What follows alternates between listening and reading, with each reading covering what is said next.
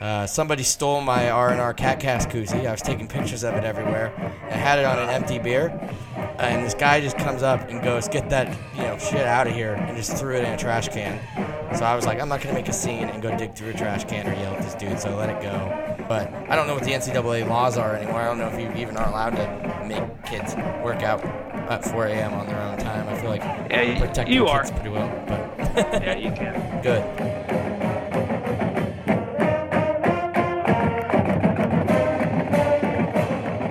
Welcome back, Tribe from the North Brave and Bold, to the official and unofficial podcast of your Idaho Vandals. I am your host, Chris, and with me today I have TJ What's up, Vandals? and Brian.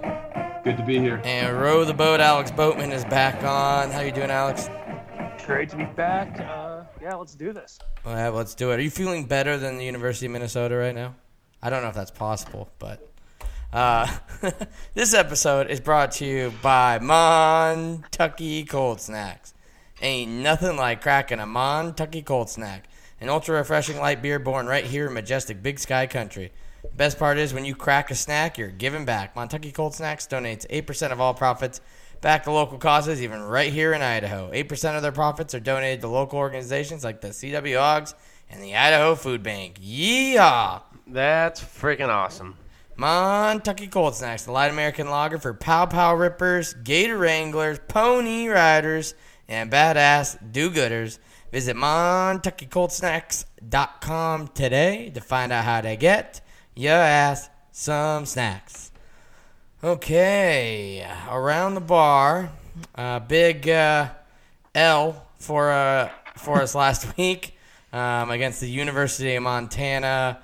What was it, 42-17? Um, Brian, I, I believe you told us you predicted the score right. What were your uh, initial takeaways from the game? Well, it was it was two halves, similar to what I talked about, which is Idaho's a first half team, not a second half team. Montana is not a first half team, but they are a second half team.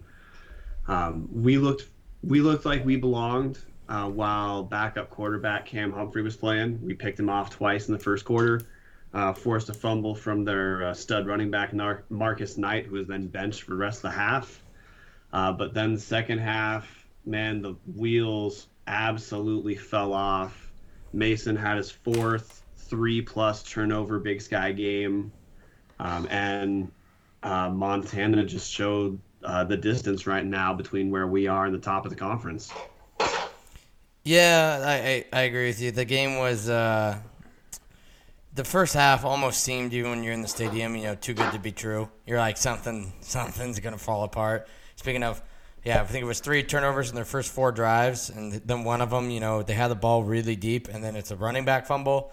So if it wasn't your Cam Humphreys making the two picks, which was great because um, uh, Taylor Cash actually had the seat next to me in the stadium randomly, which was funny. But we started like a Cam's a Bronco chant after the second pick and um, tried to rub it in that you know we got the Boise State guy a couple times, but uh, uh, we both had the exact same reaction there on the fifth possession when Dalton Sneed came in and we just said you know oh shit.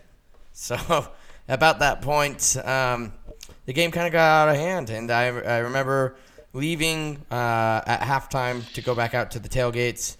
Um, and literally turning to the guy I was with, whose whole family were Grizz, and we got to spend time at their tailgate and everything.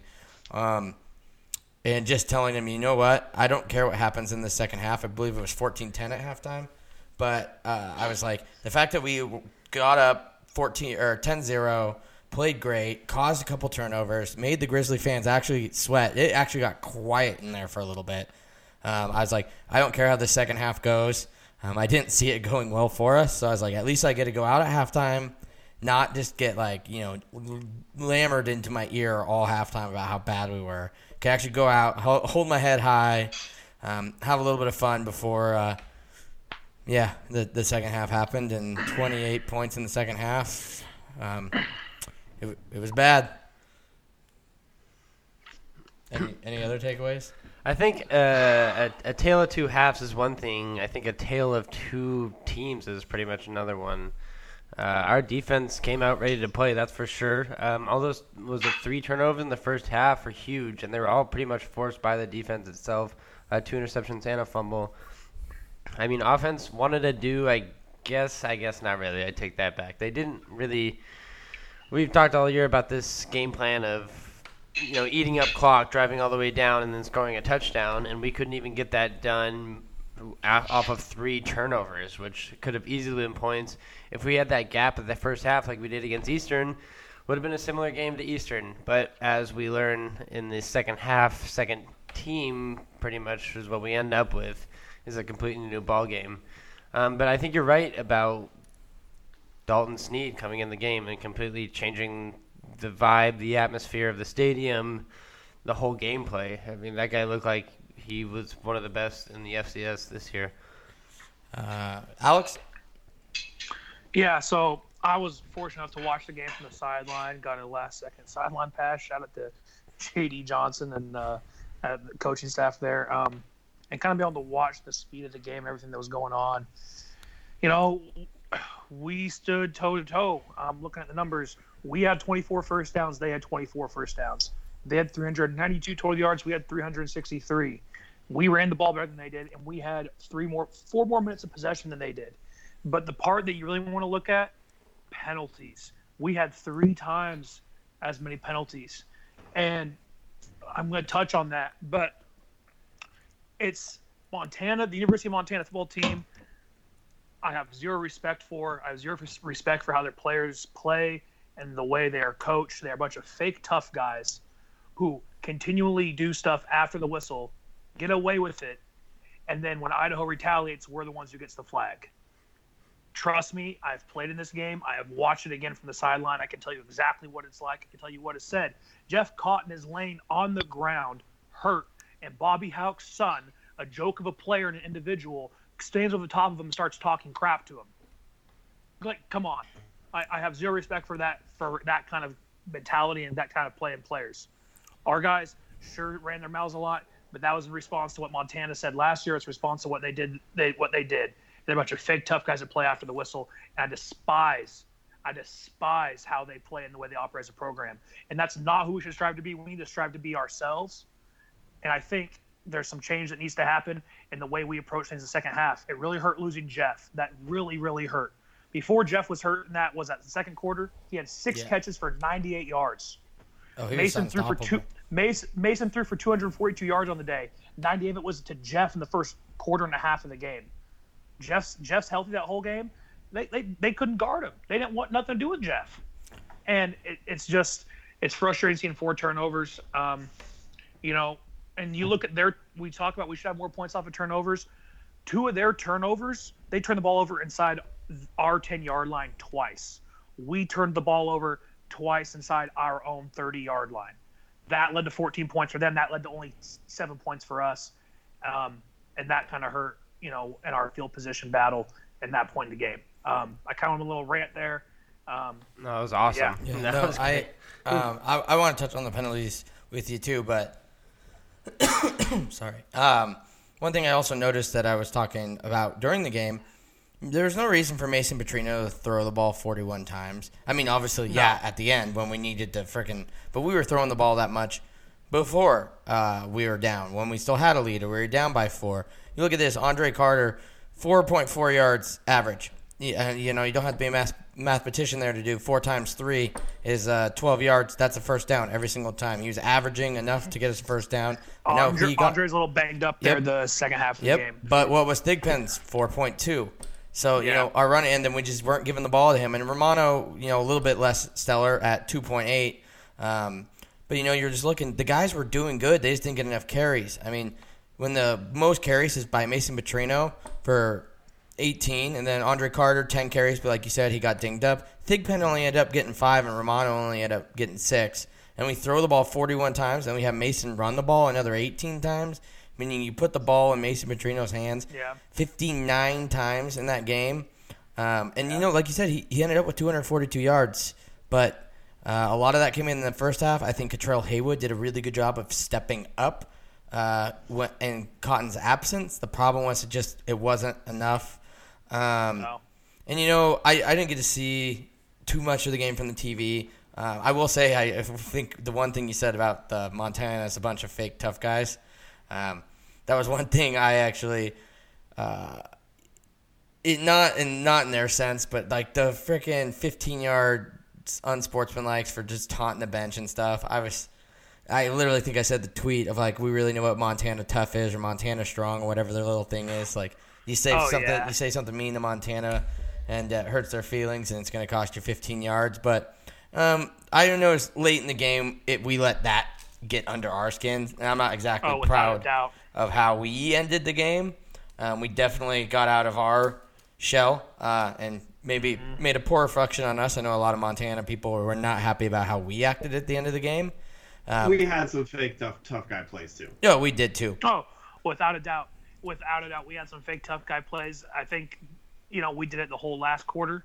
I really Yeah. saw them doing It it, just for broke. a full three. Yeah. And but even in the fourth quarter, when you know we're trying to pull guys off a pile because they're what they're doing is they're on top of a pile, putting knees down in guys' faces, and we're pulling guys off, and then they flop and throw their bodies all over the freaking field to make it look like, oh man, he threw me, he threw me.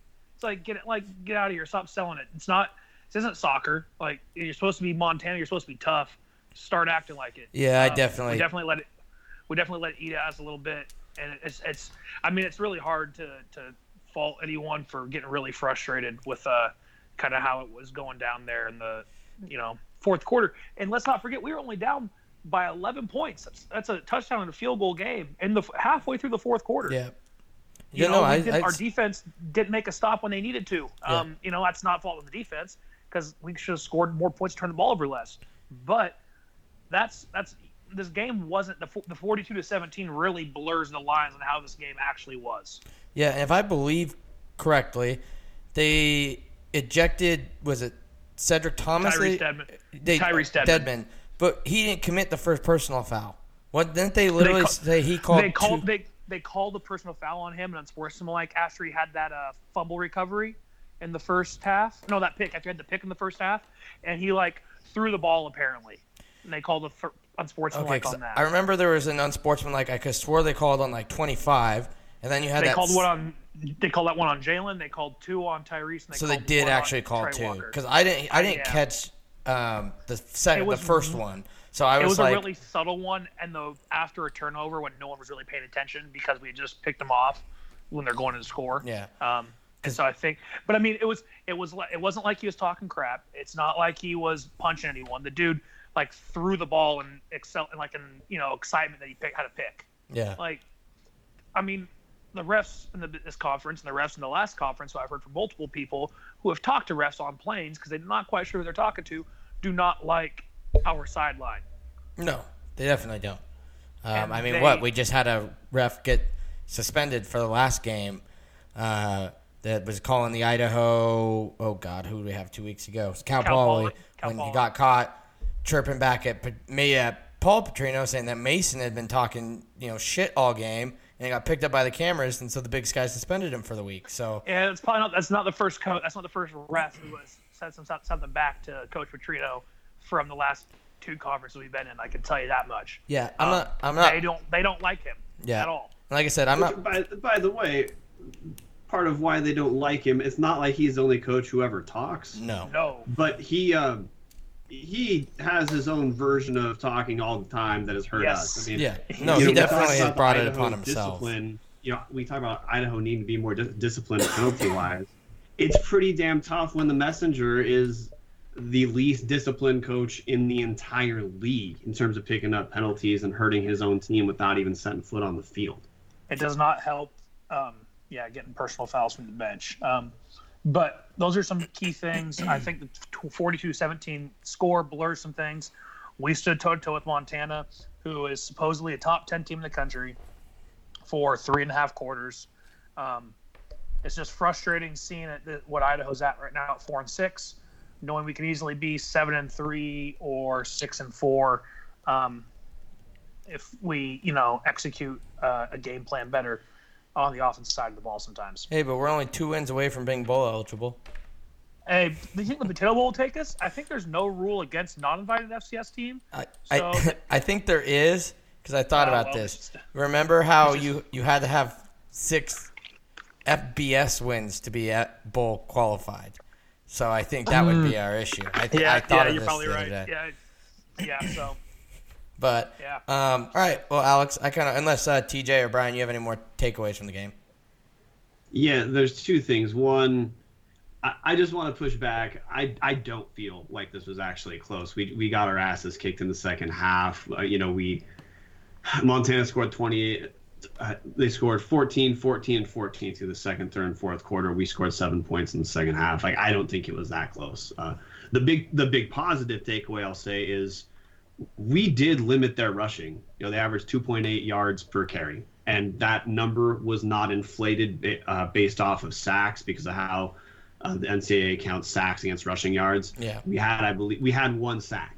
Uh, so we we actually did, for the most part, stuff Montana on the run. It's just uh, their their core through the air they did quite well, and they were able to. They had five rushing touchdowns because they were in, they had good they had good position for a ton of the game. Um, again, you know, we ran into what we talked about last week. This is part of how Montana beats teams. We have one Lloyd Hightower. Uh, they've got three elite receivers plus other young guys who we didn't name, uh, like Mitch Roberts, who came in. Yeah, and he out of four nowhere. catches. I remember saying that. I'm like, who is like? We we follow the Big Sky pretty big as a whole, and being on Yeah. the pod, Big Sky podcast network, we hear a lot about Montana. And honestly, I listen to the Grizz fan pod, uh, the Montana Mint Sports pod. I don't think I've ever heard Mitch Roberts brought up. One, maybe in the Grizz fan because they go on for three hours. I don't listen to all all three hours of it. Yeah. But uh, I I don't think I've ever heard his name brought up. And he ended up with what? Uh, where's Four the catches? 52 yards. Yeah, and it felt like always in big situations too. Like it was like And- third and, and seven, also- and they hit eighty, and you're like, who? Who's this guy? Uh, They also had the the running backs are actually more effective through short passes. You know, their running backs combined for five catches, 64 yards, um, which is you know right around nine ish yards per catch. Uh, whereas, like we said, rushing they only picked up 2.8. So I mean, long story short, the front seven we've been talking about all year, they did well. Um, it's just first off, Montana's good, and second, you know, our secondary is not as strong as our front seven, and then third, I'm I'm circling back to this just because the Missoula media talked about it for once. Actually, Michael Dugar, former Yep, um. Moscow Pullman Daily News beat reporter, was on the ESPN Missoula show to talk about it. Man, we saw when teams don't have to care about whether we can stretch the field at all, it, contracts our offense. And just playing Mason again, like I know we try not to talk about this forever. Playing Mason's been indefensible the whole damn time, and you know tw- he threw it 41 times. He's supposed to be accurate with short passes. He completed 21 of 41 passes. That's 52 percent. That is, that is absolutely not not good. He leads the Big Sky in turnovers. I don't see the upside of the guy playing another down. No, uh, we actually decided to leave. Uh, Taylor Cash and I were one of the- some of the last two um, there in the stadium, and we literally said on that last possession it was over. Um, my buddy wanted to go out in the parking lot and start drinking, but I was like, no, like I'm a big Nikhil Nair fan. Um, there's no reason to not put him in at this point. It was like what four minutes left. There was no way in the world we were going to score enough points, and if we did, Mason wasn't going to be the one that did it. Uh, and sure enough, we're rolling out. Mason rolls out, and they even had Nikhil taking snaps on the sideline, and that's where I'm just like, like how freaking like just in your own head you have to be. Like the game is out of freaking hand. Uh, Mason has not played great. He hasn't played great in the last freaking four or five games, and you're still just rolling him out here. And I'm, I was just so I couldn't be I couldn't be there. And that was like the final straw. And I was like, we're gonna lose anyways. I don't need to sit here to the end. You know, I felt kind of let down. We got the the so I mean I don't know what it looked like on TV, but I felt like there was a good amount of Vandals fans there. We were loud. We were actually cheering on defense, like screaming on defense when they were backed up in the end zone. We were doing Vandal first down chance. We were starting the fight song on turnover. Like we came out and we came prepared and we fought for them. And I just felt like, you know, some I'm not blaming the whole team, but the team as a whole fell flat for us. And you know, maybe it's just a couple people a part of that, or just the coaching staff. But um, it was really depressing because like they had a really good out outturn for you know an away game when they haven't won an away game uh, the whole time they've been back. You know, you don't. They had no reason for people to travel, um, but people did, and they got into it. It's not like they just sat there on their hands in a hostile environment, and so that that kind of sucked. But um, twenty-two thousand three hundred and thirty-three was the attendance of this game, which wasn't a sellout. Um, I took a picture of it, uh, Boatman. I don't know if you looked at it or how it looked on TV. The Montana student section. Um, Looked dismal. yeah, Yeah, like I was really Wasn't surprised. impressed. Like Idaho's current student section might have more people in it. I don't know if it's maybe because they don't understand the rivalry. It was a little cold. Um, they've got a big game next. I have no idea. Uh, maybe because it was a three day weekend, a lot of them left Missoula, but it was like only Yeah, like that, that could be. I always know three day weekends in Moscow. Um, Yeah, it's we were to hunting season. Why we start, why we start playing um, our Labor Day game uh, on a Thursday if we have a Labor Day game because everyone leaves and goes home, um, and no students show up. So I mean, not to give excuses, but I, you know, for Montana and they're having a great season and we're supposed to be their second biggest rival after Montana State, and there's a trophy on the line and. It wasn't sold out by about what 4,000, 5,000 people. I no, was the expecting corn, a bit more. corners were bare, which surprised me because I thought Montana, with the way their Yeah. season was going, the whole stadium would be sold out.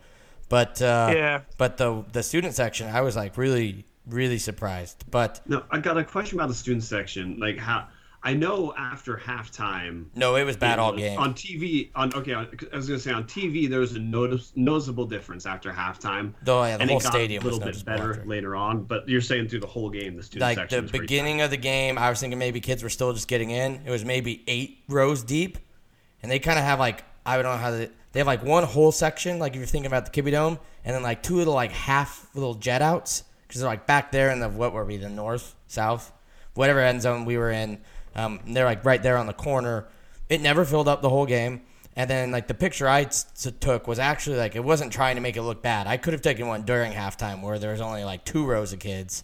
Um, but I kind of took it when most of the stadium started to fill back up again, just because like it was something that I noticed throughout the game, and especially when they scored a touchdown and they do this like they raise a flag up that says "We are Montana" or "We are the Grizz," and they almost didn't have enough people at the back end of it to actually like hold the flag, and it's not a super big flag.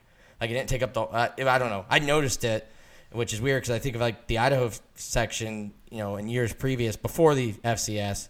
Um, was definitely bigger than that, and we've never had that much to cheer about. I mean, they're the number six team in the country and probably getting a seat in the playoffs, but um, I think it's just something to speak of college athletics.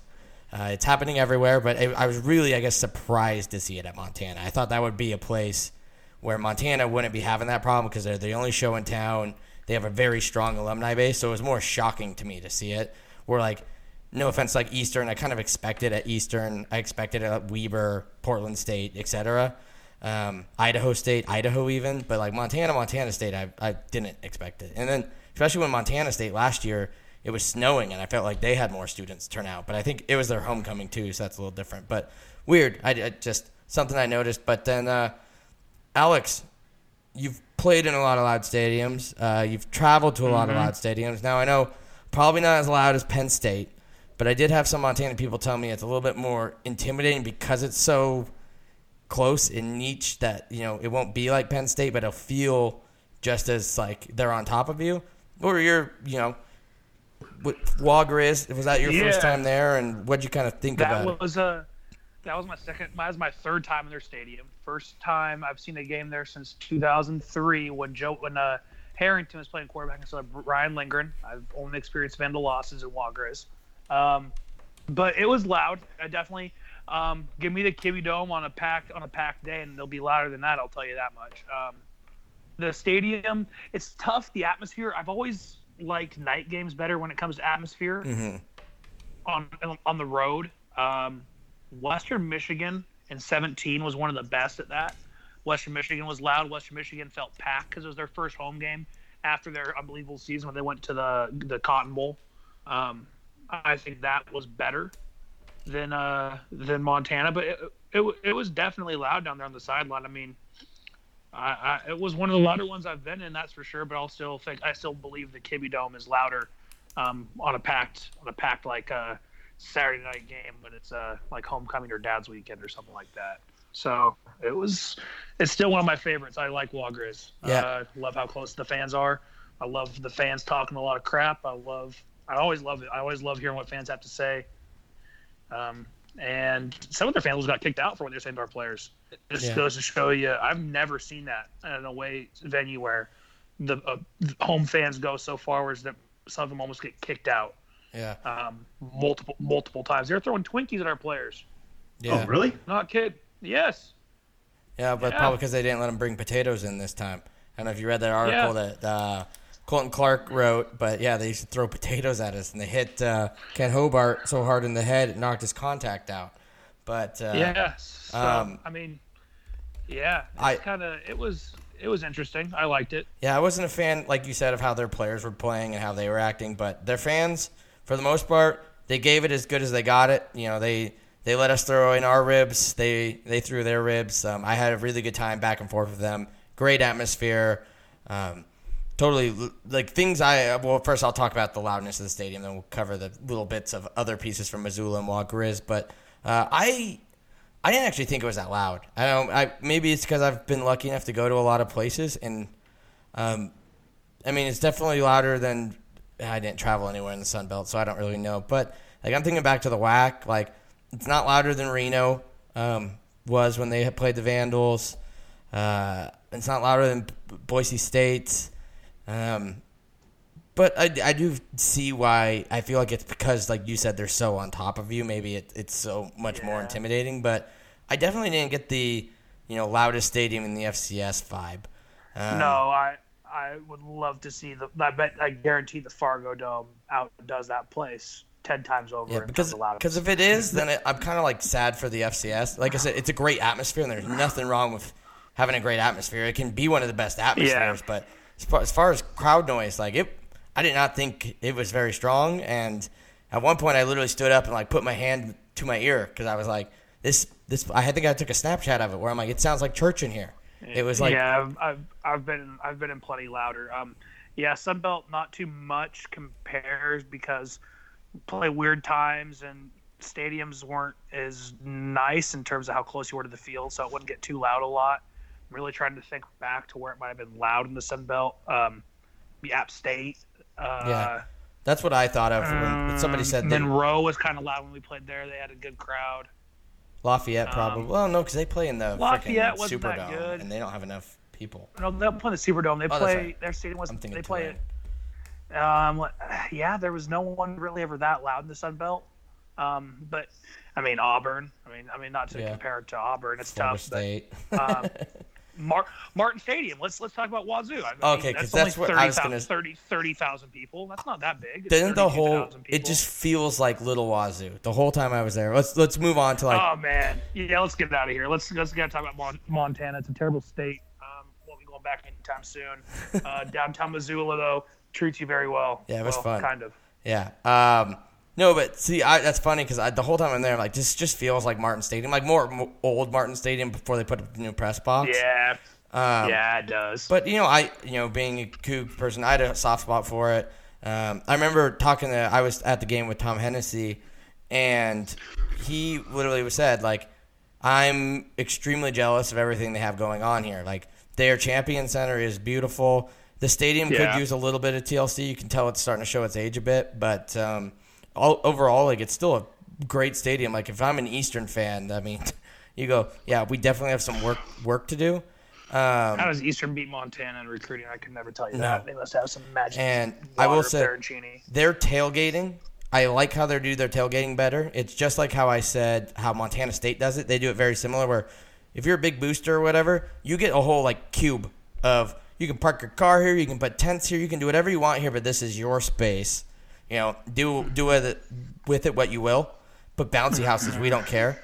Um, which i thought was super cool because you know us it's like you're just in a freaking parking lot and you always have those gomers that'll be like 30 an hour to kick off 30 minutes to kick off and they're trying to pull into their university club spot. And you're like so now you have all these people in vsf lot 1 and 2 and they're like trying to move so they can let this one car randomly in um, so that was kind of like i noticed that Yeah. but i love how they line their rvs like on the walkway up to the stadium so you just have like rv Yeah. alley instead of where us it's like you know different parking spots. I love that. The one thing that I noticed too was we were hanging out after the game. And that place clears out freaking fast. And I think it's because the difference is in Moscow, most people live in Boise, Coeur d'Alene, Lewiston, Seattle, Portland. So, you know, they're driving up in their RV Thursday or Friday and they're parked there. They're not going anywhere Saturday night. So you no, can be no you one goes anywhere Saturday. so you can night. be in the tailgate lot all freaking night. We're there, I'd say about an hour after the game, just about every single RV had plowed up. Most people were packing up and getting getting the heck out of Dodge because they all probably live in Missoula. So all they're doing is really bringing their RV Man, and buses back to you know the storage unit or their Man, house. how great would that be to have your whole fan base like within 20 miles of where you play? Yeah, yeah. That's why that's why they can sell out twenty five thousand usually. But um, all right, before we start previewing senior night against another top team in the country, um, any any fun stories, Alex? I know I only saw you was it Friday night for like a brief couple seconds. Yeah, yeah, no, it was a, a good time. Uh, for those of you familiar, Josh Ellington, Eric Hale, a couple of Vandals, we were together again as we were in Portland. Uh, you know, um, a lot of forgetting from the weekend, but or a lot of not remembering, maybe a better way to put it. Um, Missoula felt like a, just a bigger Moscow to me. Yeah, if that makes way to put it. sense. That's that's how I felt. Just a bigger Moscow. Um, nothing, you know, no fights. Everyone was pretty hospitable for the most part, so can't really can't really complain too much. Uh, I don't want to say too much on here. It's Yeah. still a family pop family show, hopefully. So Yeah, we uh, I uh, we ran into Terry Gawlik um, Friday night at Stockman's. Gave her a handshake. My buddy who was coming, he's actually a Boise State fan. Uh, when I told her, oh, he's a Boise State fan, she was like, oh, I might need to shake my hand then, which, or wash my hands then, which is pretty funny. But uh, she was at Stock. She was at Stockman. She was at Stockman's Friday night. Oh Yep. yeah, before it got crazy, it was like yeah, we just still, gotten dinner. But pretty funny. yeah, so that was that was really cool. Um, then the only other thing, uh, somebody stole my R and R Cat Cast koozie. I was taking pictures of it everywhere, and I had it on an empty beer. And this guy just comes up and goes, "Get that you know shit out of here!" and just threw it in a trash can. So I was like, I'm not gonna make a scene and go dig through a trash can or yell at this dude. So I let it go. Um, but then to speak about how nice the people were, we were at another bar after the game, and some dude was apparently just really upset that I was still wearing Idaho stuff and so he just started trying to pick a fight with me, like to the point where he was talking at me, but I was purposely not, you know, turning around to give him the time of day because I just knew he wanted to like start something. Yeah.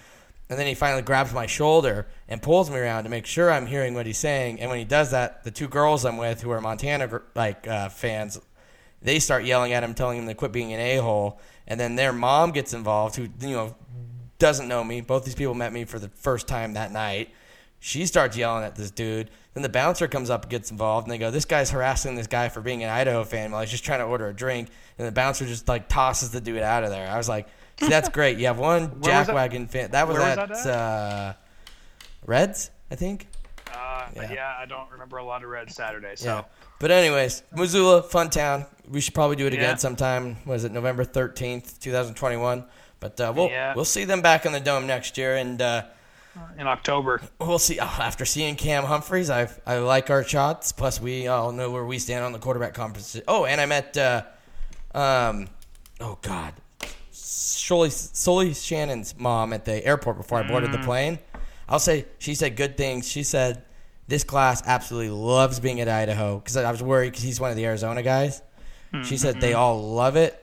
They love Moscow. They're all planning on staying for the summer, and they're just so excited. And then obviously, big news: we signed um, C.J. Jordan, the guy out of Union High School, the quarterback. So they're all excited for maybe another young guy to come in at quarterback, plus the two young guys we already have on the roster. So there's a lot of optimism from the young players, which was which was really good to hear.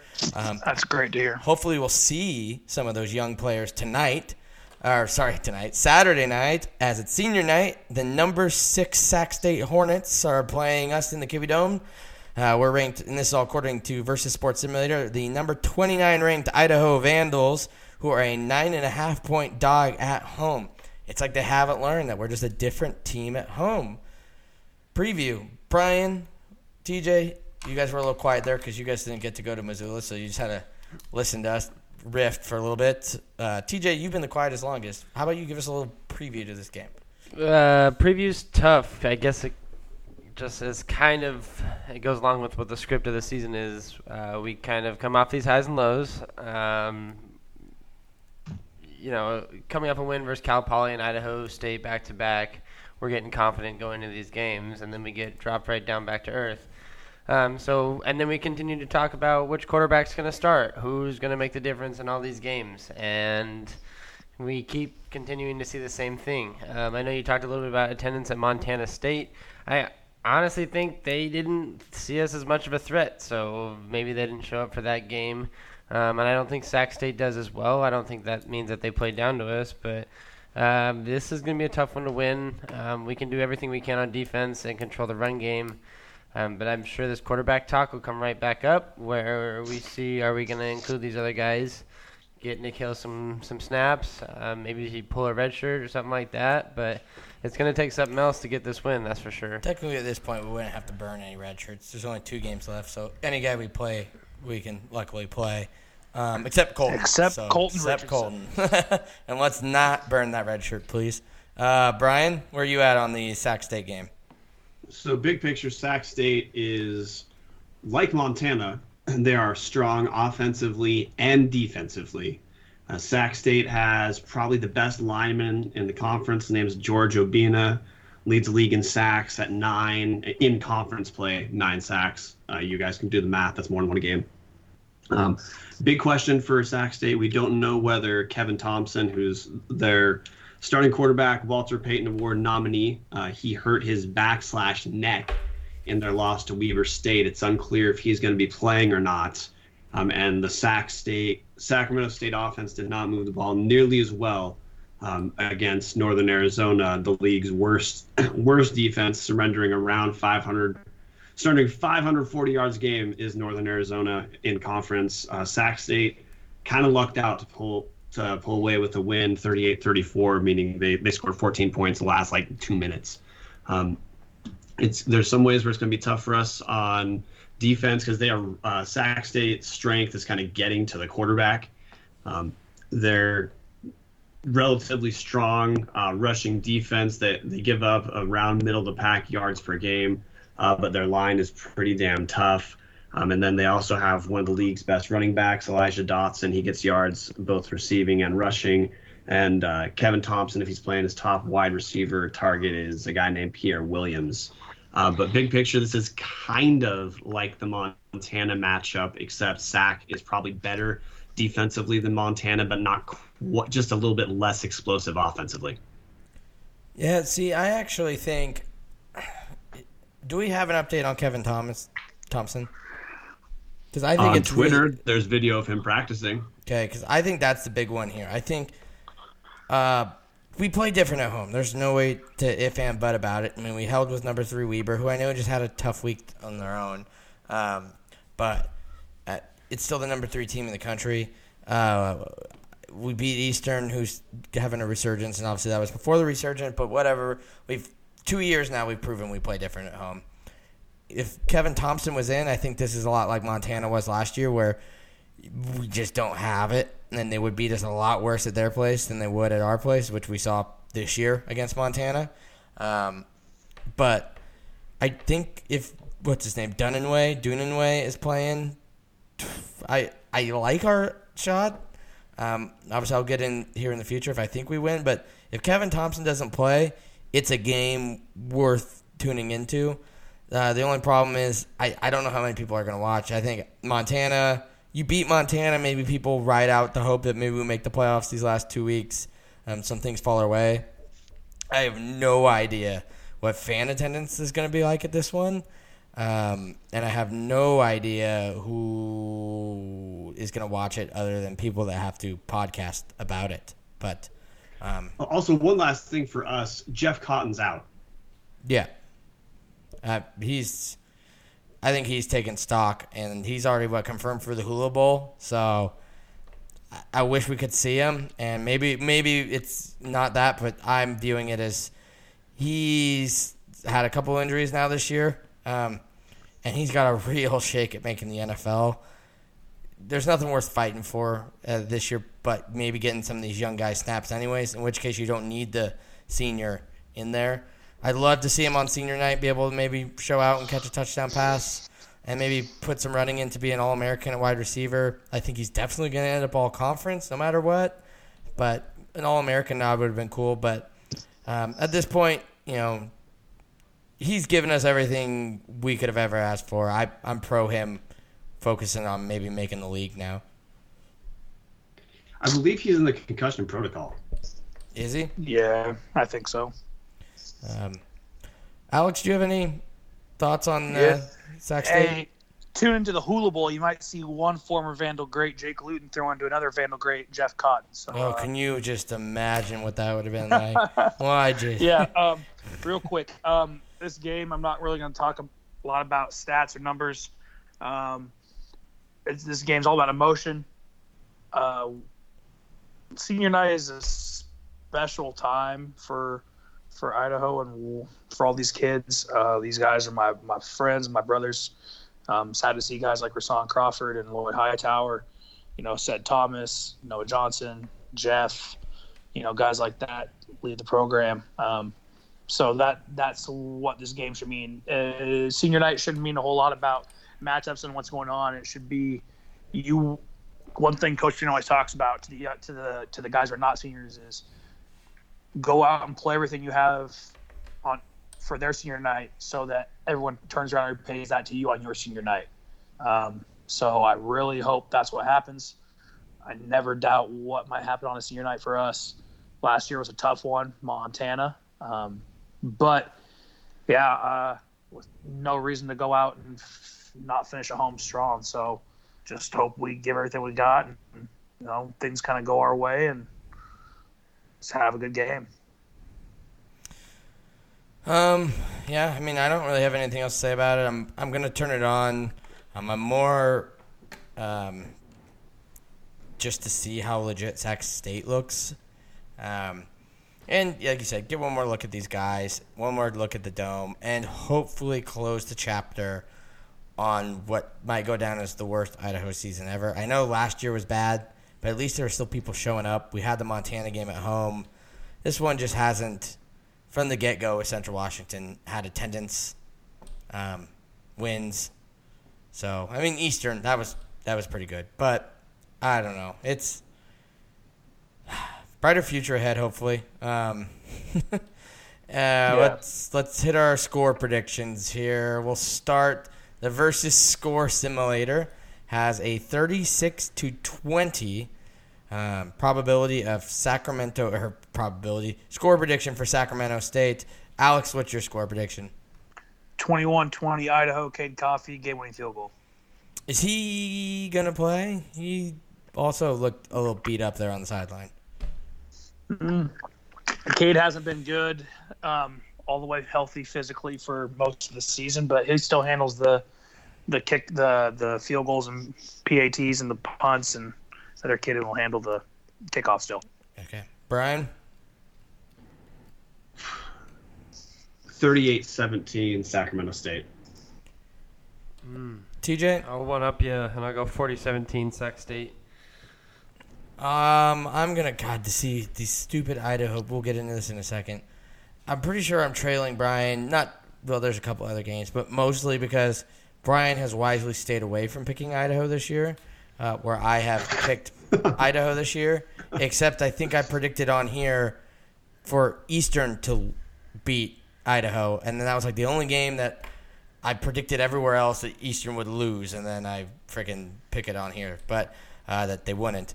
But um, God, Idaho, don't burn me on this one. I don't think Kevin Thompson plays because I don't think they think they'll need him. Uh, we play better at home. Senior night, some guys fired up. 17, 18, Idaho. Love to Chris, I'm going to give you one chance to just one last thing to consider. Sac State still needs to pick up a win, probably to feel safe about being in the playoffs. Yeah, they'll get against UC Davis. Okay, just making sure you know. Yeah. Um, man. All right. corner stool takes. Anyone got any any hot hot corner stool takes? TJ. Uh, Mason Petrino, 300 yards, four touchdowns. Okay, man. you've been drinking tonight? Nope. Wait, how how many yards? How many yards you You said? said No. 400. Oh, th- I meant 300. Sorry, Oh. 300 yards, four touchdowns. No, I think you did say 300. All right. Yeah. Um, Alex, Uh, Vandal win. We're gonna finish 500 for the year. Yeah, there we go. um, I, I'm gonna give mine as a. I wish YouTube TV would get Root Sports. I'm incredibly happy with the fact that I can now go to the Root Sports app and watch Root Sports. But because it's not on my YouTube TV, I can't record. And I'm a big rewatcher. The Seattle Sounders just won the MLS Cup. I've already rewatched it twice. Like I still have both potato bowls that I like was cognitively an adult enough to remember, saved on a DVR somewhere that I put onto a flash drive. Like I like to rewatch games, and it's kind of hard when like I got to come home and stay up till eleven to watch the replay on Monday night. Um, so Root Sports, love that you're doing streaming. Can we get some streaming on um, YouTube TV or some? I, I'll switch to a different streaming provider if they do that. But that that's mine. Brian. Okay, two two things. One piggybacks off of last week. Last week I said we we do have strong pieces, but they would not show themselves against Montana because it was just a wretched matchup. Really want to sh- circle back. We we we held them to 2.8 yards per rush. They have one of the best running backs in the league. They have one of the most mobile quarterbacks in the league, and still 2.8 yards a rush. We have a ton of guys returning next year defensively. A lot looks looks like it could be all right. We just got to ride through the end of this rough year. Second corner stool take. We haven't seen him on campus yet. Caleb Jordan, the three-star recruit that you talked about that we have from Union High School, but Vandals, this get, this is a huge get for us. Yes. Uh, so if, if you are getting down about Vandal football, by the way, like the Mason Petrino storyline for two years has been atrocious for this program. Yeah. It is We going survived. to be over in two games, and we are going to have a, a, a recruit who I, you know we haven't seen him play. We don't know how good this guy is yet. But even off of two rough years, we're still getting guys like a three-star quarterback.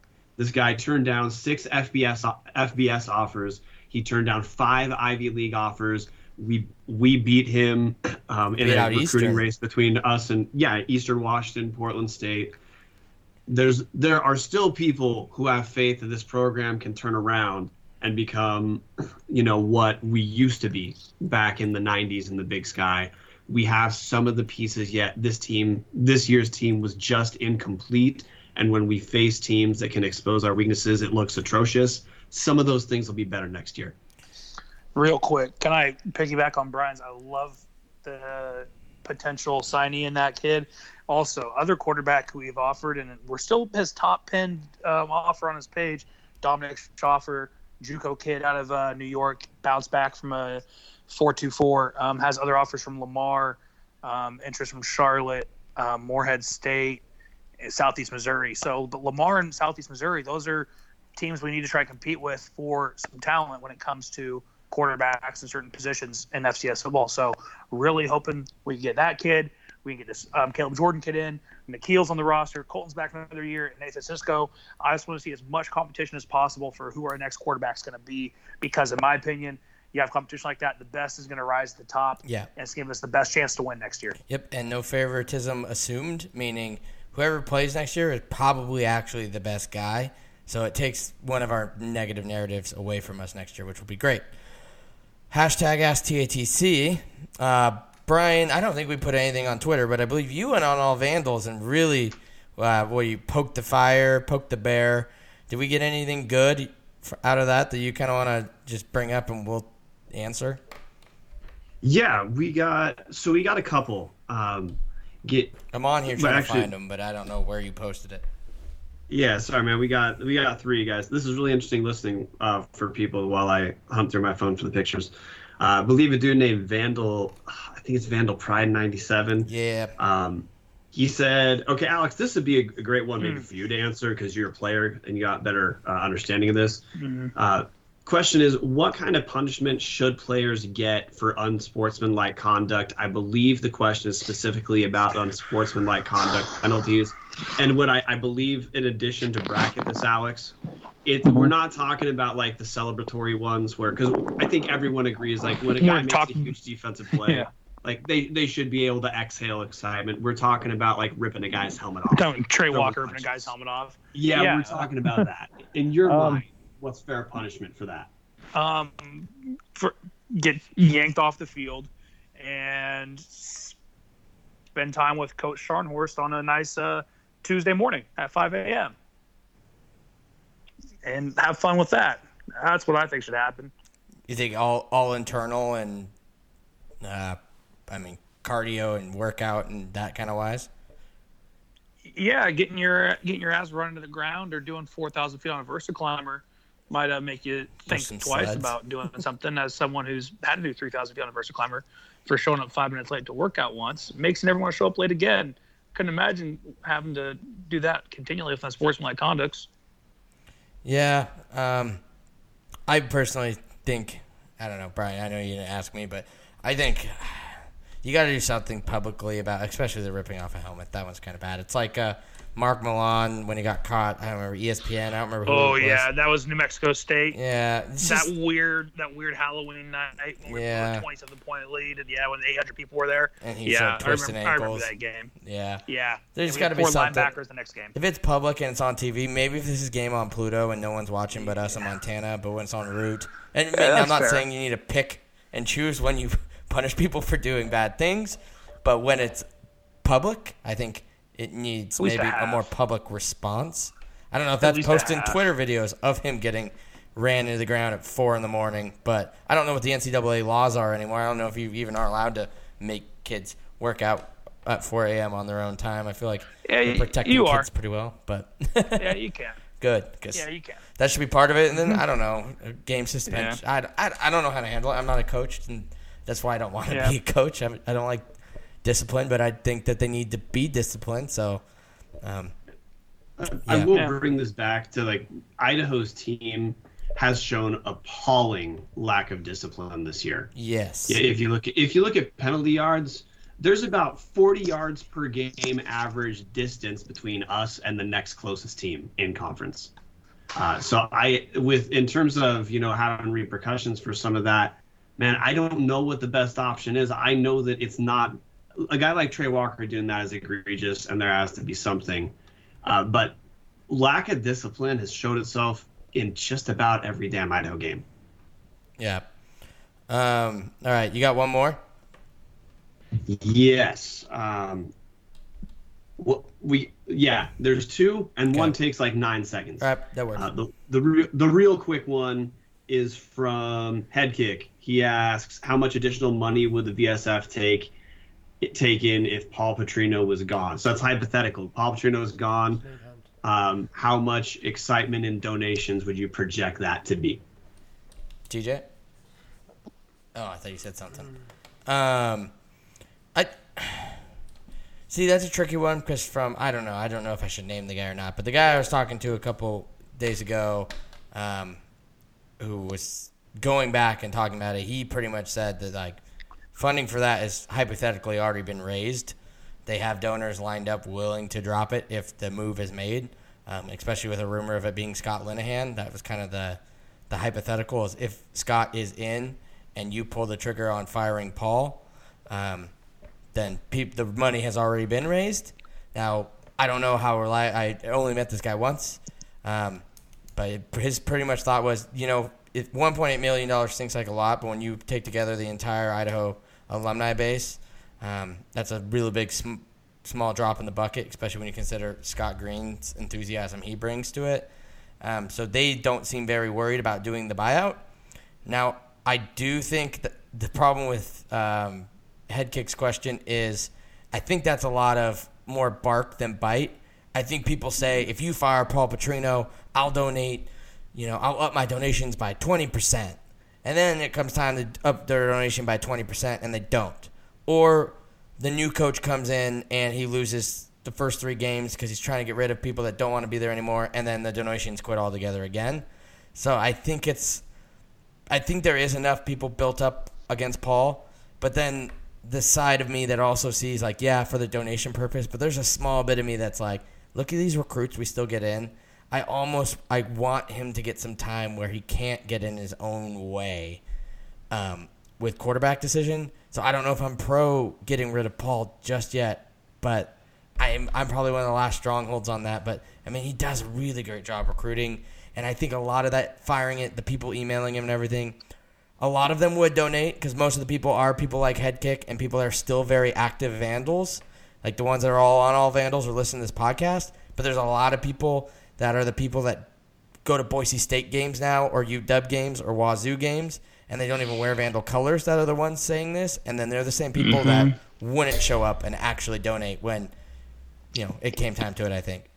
It's a lot less black and white than uh, it gets made out to be by people who make the most noise. Yeah, promises aren't worth you know the paper you write them on until you actually put some zeros on it and it gets cashed. Brian, you have any thoughts on it? Yeah, I mean, I've been out on Paul for a long time. Yeah, you Um, have. Been. but I've been the opposite. I, I've been for a a very long time. But uh, I'm gonna say one. The only reason we even have the discussion is because the financial state we're in. I, I'm just gonna contrast this real quick. Rob Ash at Montana State a few years ago, his, he had teams that won the conference. He had teams that made it to the playoffs and advanced. He lost his job partially because they couldn't beat the Grizz. Bob Stitt at Montana wa- had winning season each year couldn't lost his job because he wasn't making the playoffs. Contrast with us like it's really a budget question to us. If the budget issue weren't there i don't think there's even a discussion. We're seven seasons in. Even if you chop off the first two because the needed development we're still gonna we're still staring at five seasons one of them winning. I don't know how much more evidence you get but um, i will say an extra risk we have um, is if we don't for sure have the money in we could risk worsening our finan- financial situation. And I, I just don't want to make anything worse for our team when we have a ton of young guys uh, who have years of eligibility and red shirts to burn. So whatever we do, and I'm fine with getting rid of Paul, but it, it better work both financially and have a good replacement come in because we do have good young guys that if this goes poorly, like let's say the Verlin situation, we could lose people that we don't want to lose. Yeah. Um. All right. What's the What's the last one here? Oh, those were the three ones. Oh. Okay. Oh wait, actually, sorry. There's one more. Um, this is the the guy's name is just Latah County, and um, it was in response to the premise of like re rebuilding our fan base. And his question was, um, you know, we say if you say rebuild the fan base, what numbers do you mean? What does attendance look like? What do donations look like? State of the fan base, etc. So for you to be able to say, okay, Idaho football is in a good place. Like, what does that actually look like? it's got to be better than we had it in the FBS. I mean, what were we averaging? I know people always say, well, that was tickets sold, it's not butts and seats. I was there in 2010. I was there in 2011, even 2012. I went to games in, from 05 all the way to uh, 2009. Every single year, I went to one or two in the dome. You probably actually had 12 to 14,000 people at every game. Uh, I know later there, people would go, there was no way there was 14,000 people in the dome. It was more like 10. But the fact that like 10 would be, I think, was our high attendance this year, and it would be Yeah. considered our low attendance in the FBS. Yeah. I think when you get to a point where our, even when we are a losing team, we're still getting 10,000 plus people actually in the dome because Montana, for how much we just bagged on them for not selling out their stadium and their students not showing up. I, I don't know. I haven't seen them in a losing season. I imagine they're still not averaging, you know, they have more than 4,000 people showing up to their games um, or whatever you know percentage of their stadium is, I feel like it's still higher. Montana State still gets more people when they're losing into their games, uh, and you think you need to get to that point where even when you're in down years, like the way we're Stitt, um, or how the first bit of the choke years were going for Montana State, they're still getting at least fifty percent of their stadium full, um, if not 70, 80 percent. So I think that's what rebuild for me means. One, that, and I want to start seeing people actually rock their freaking colors. I'm so tired of living in have and have lived in two cities that have a strong alumni base for the University of Idaho, but they would rather rock purple and gold, maroon or crimson, or blue and orange. And you know, you can do it for moments, but when people literally won't even like it's almost like when you shamefully when somebody goes, "Oh, so like, what school did you go to?" and you're like, "Oh, I I went to Idaho," and I'm like, I don't know. You meet people from the '80s and they don't do that. You meet people from the '80s mm-hmm. and they're extremely proud to have gone to Idaho. You meet people from the '90s and they're extremely proud to have gone to the University of Idaho. You meet people from like the mid 2000s to now, and depending like almost every year from like 04, pretty much after the Tom Cable debacle, they get less and less enthusiastic to where now you have kids graduating in the class of 2018 that literally probably will never put on a Vandal shirt again until we're winning national championships. And it's a lot like you see with the Eastern Washington fan base, where they all came out of the woodwork when they started winning, but there wasn't a lot of str- people claiming them when they weren't. And I feel like that's you know what I want to see is people be proud to be an Idaho Vandal and make it to more than just homecoming every year. Ditto. Brian, do you have any input on what you want to see as rebuilding to mean? Yeah, I think if we're averaging in the 12 to 13, um, obviously I want to average sellouts, but I would be happy to walk in uh, to an average game where 12, 13,000 people are there. We know the place is loud when that many people are in the stands. Also, if that many people are in the stands, it means homecoming is essentially guaranteed to be a sellout. And the games like Montana would be where other fan bases will travel. That's guaranteed to be a sellout. And fan base engagement, you know, I don't. I live in Coeur d'Alene, um, and there's definitely um, a, a vandal contingency here. And I see the same thing you describe. I don't see a ton of vandal shirts around. I'd love to be, see more. I'd also like to know that, like, when we go, when we're out tailgating, um, you can tell, like, when you show, you can tell when you, you show up. If the tailgate's a big deal, that typically translates into strong attendance, even if not everyone makes it in, like at the Montana game last year. I want the tailgate to go back to feeling like it's a big event every week. Yeah, yeah, because it used to be super fun. Now you could literally they're trying to like sell RV spots. So hopefully we got stuff turning around. I mean, like I said, the fan base is just it wore a bullet to the head, man, and we're trying to find a way to save it. But um, anyway, so let's move on to the Big Sky pick, and we've had enough Idaho talk um, for this podcast. Uh, last week, Brian, I have you as five and one, but I, that's a lie. You were undefeated last week. TJ and I were five and one. That brings your standing or the standings to Brian at sixty four and fourteen with an eighty two percent win percentage. Uh, Chris, myself, I always do that third person thing. Fifty eight and twenty. I just hit the big 2-0 on here. Uh, next loss is my big uh, drinking birthday. Seventy-four point three percent. Thanks, man. I, I I hope I never get it, but you know. TJ has fifty-six twenty-two for seventy-one point seven percent, and then uh, Boatman, who for those of you that obviously aren't aware, uh, he just hopped off the podcast, but he sent in his picks. He's at seventy point two percent. So we're starting this week. We will go with I'll read off Alex's pick, then TJ you'll pick, then I'll pick, then Brian. Northern Colorado uh, versus North Dakota. Alex is taking North Dakota.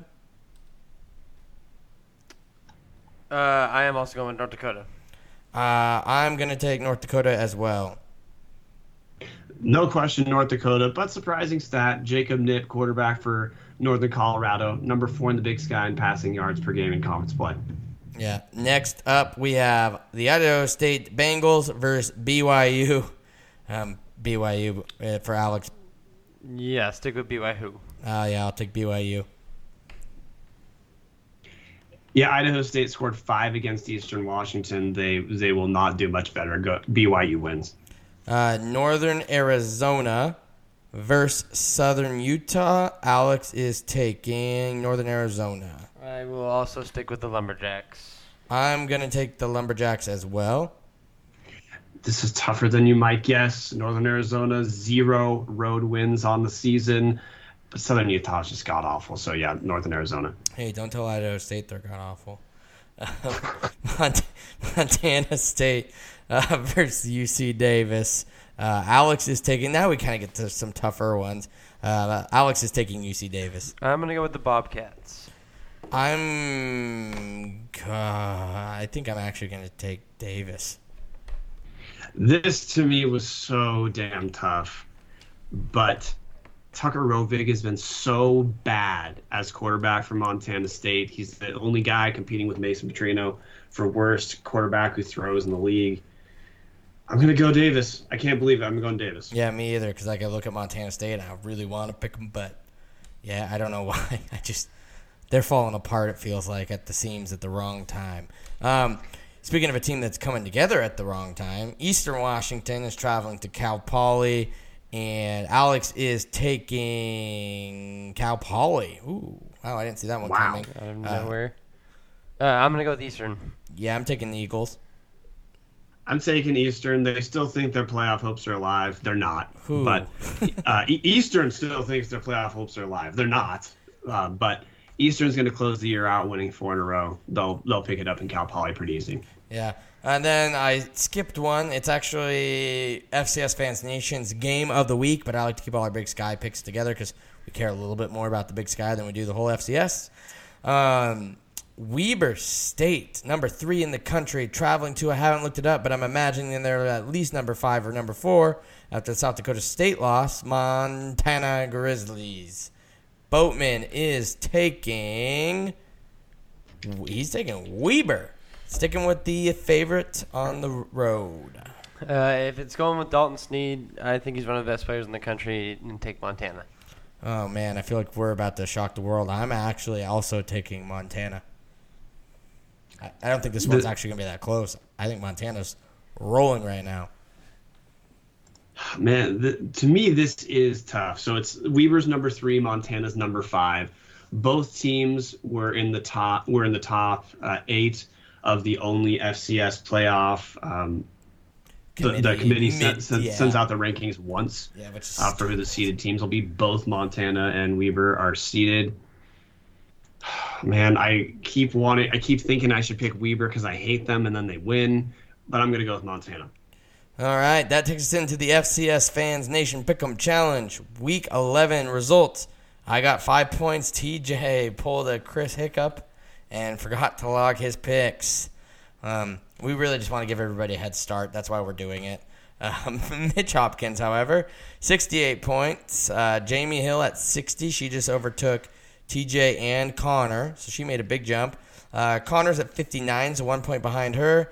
Amazing that TJ's only three behind her with not logging any picks. And then I'm still bringing up the rear with 51. I literally didn't even make up that much room, and you didn't even place picks, so I can quit saying that I missed one week. Um, let's see if TJ can keep the roll going. We'll go Brian, myself, and then TJ. Davidson versus Stetson. Oh, sorry, that's me first, right? Yeah, yeah. Oh, good God. Uh, Steph Curry, Davidson. Hmm. I was thinking Davidson. I went Stetson, though, home team. Yeah, Steph Curry's out for the season. Stetson. Yale versus Princeton. Princeton. Yeah, Princeton. Tough loss at, on the road against Harvard. Uh, they are going to beat Yale at home this week. Uh, I think Princeton's still the best team in the Ivy League. Princeton. Uh, New Hampshire versus Albany. The playoff committee loves New Hampshire. Yes, I'm not 100% sure why, but I'm going to defer to them, New Hampshire. I'm also taking New Hampshire. Yeah, I don't trust Albany, so New Hampshire. Bethune Cookman versus NC A&T. NCANT, they've got much better Sagarin rankings, no, so that's easy for me. Furman versus Waf. Oh, sorry. I'm taking NC A&T as well. I am also taking the drumline, NC A&T. All right. Furman versus Wofford. Taking the Dinosaurs, aka Paladins, Furman. You know, I wanted to. I think they're going to have like a top eight ranking right now, but I'm taking the Terriers of Wofford. Another team I don't trust is Wofford. I'm going Furman. Alabama A&M versus Alcorn State. Alcorn State. Alabama A&M. I like the AANMs. A&M's. Northern Iowa versus South Dakota State Jack Rabbits. Oh man, South Dakota State just lost their starting quarterback, didn't they? Yep, and they just lost last week. It, it's at South Dakota. It is in Brookings.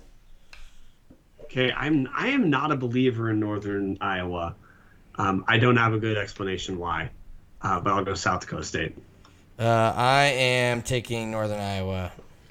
Yeah, I still think minus a quarterback, uh, they'll bounce back from those two losses in South Dakota State.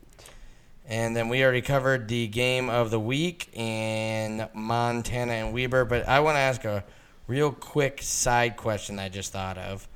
Do you think there is any chance, since next week we'll already know, Brawl of the Wild is next week?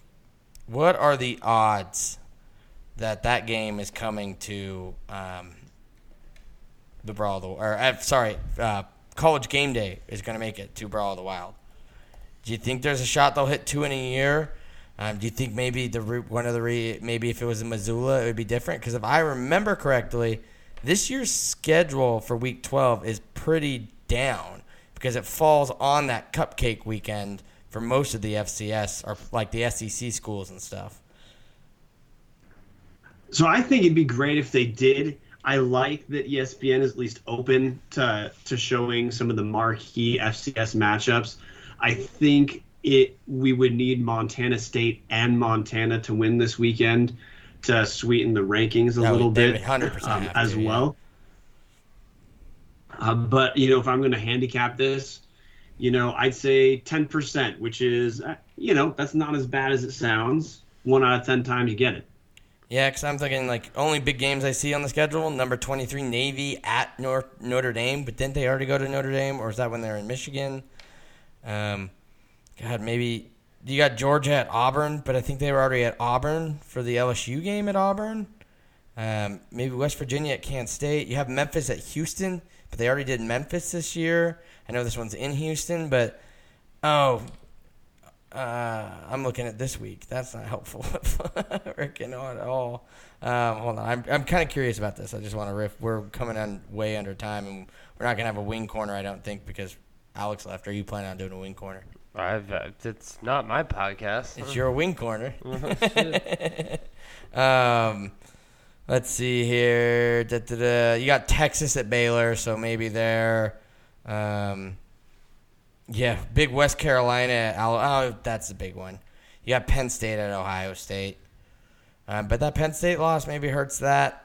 Uh, but it's late in the year. Yeah, I, I think they're probably going to Penn State, um, Ohio State. But, I mean, there's a chance. Whoa, Like we whoa, said. whoa! You, you skipped over Texas State, App State. Illinois Well, at Iowa. Um, shout out App State, big win, bounce back win after the Georgia Southern loss.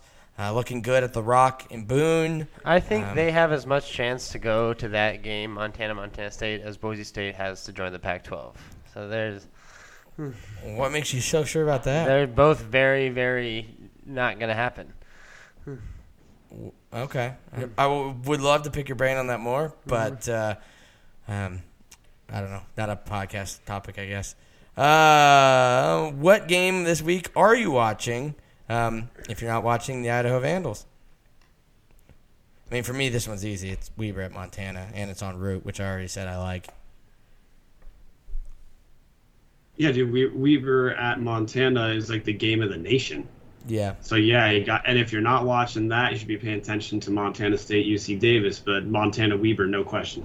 TJ? And I guess other than that, yeah, that UNI uh, South Dakota State game, see what happens in the Missouri Valley, and might have some playoff implica- implications. Yeah, kind of a crap week, I feel like, for the CA, which is rare. They usually have a pretty solid matchup. Uh, wing corner?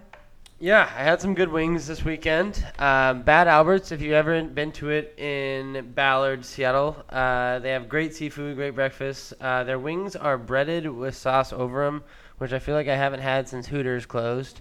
So um, that was great. Good little midday snack when uh, they also had the Vandal game on. So Yeah.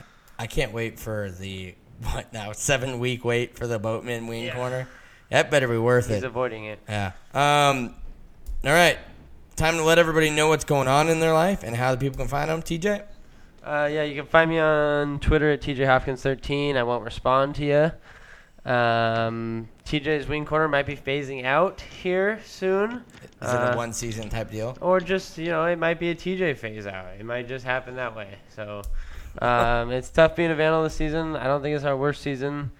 Um, it's a lot to think about, and I think it's just kind of now what do we look forward to next year. So Yeah. Uh, Brian? So one, this is no question. Tonally, this was the most depressive podcast I've, I've recorded on. Yes. to make it a little bit worse, I want to give my basketball update. Idaho played one game last week at UC Riverside. We lost 58 to 51. That's right. We scored 51 damn points. We're gonna do something other than, than cover straight basketball this year. That that that shit is not n- not sailing anywhere. Yeah. But you can find me at Brian Marceau on Twitter. That's M A R C E A U. Uh, sign up for the for the Montana Mint newsletter at montana-mint.com. And last, to restate uh, the question earlier that you guys had about Paul. Now that I've had time to rethink about it, I don't know why I mitigated. I'm 100% out. Yeah. All right. Well, I guess that leaves it to me. You can find me at Chris underscore P underscore Hammond uh, on the interwebs. Um, keep listening. It's only up from here. Uh, we got NAU next week for last game of the year, and then we got our review uh, end of the year segment, in which case we will be probably covering the trailer park reference because it gives us a little bit more time to talk about it. It's time for the best band in all the land, the sound of Idaho, to play us out. Go Van. Go in.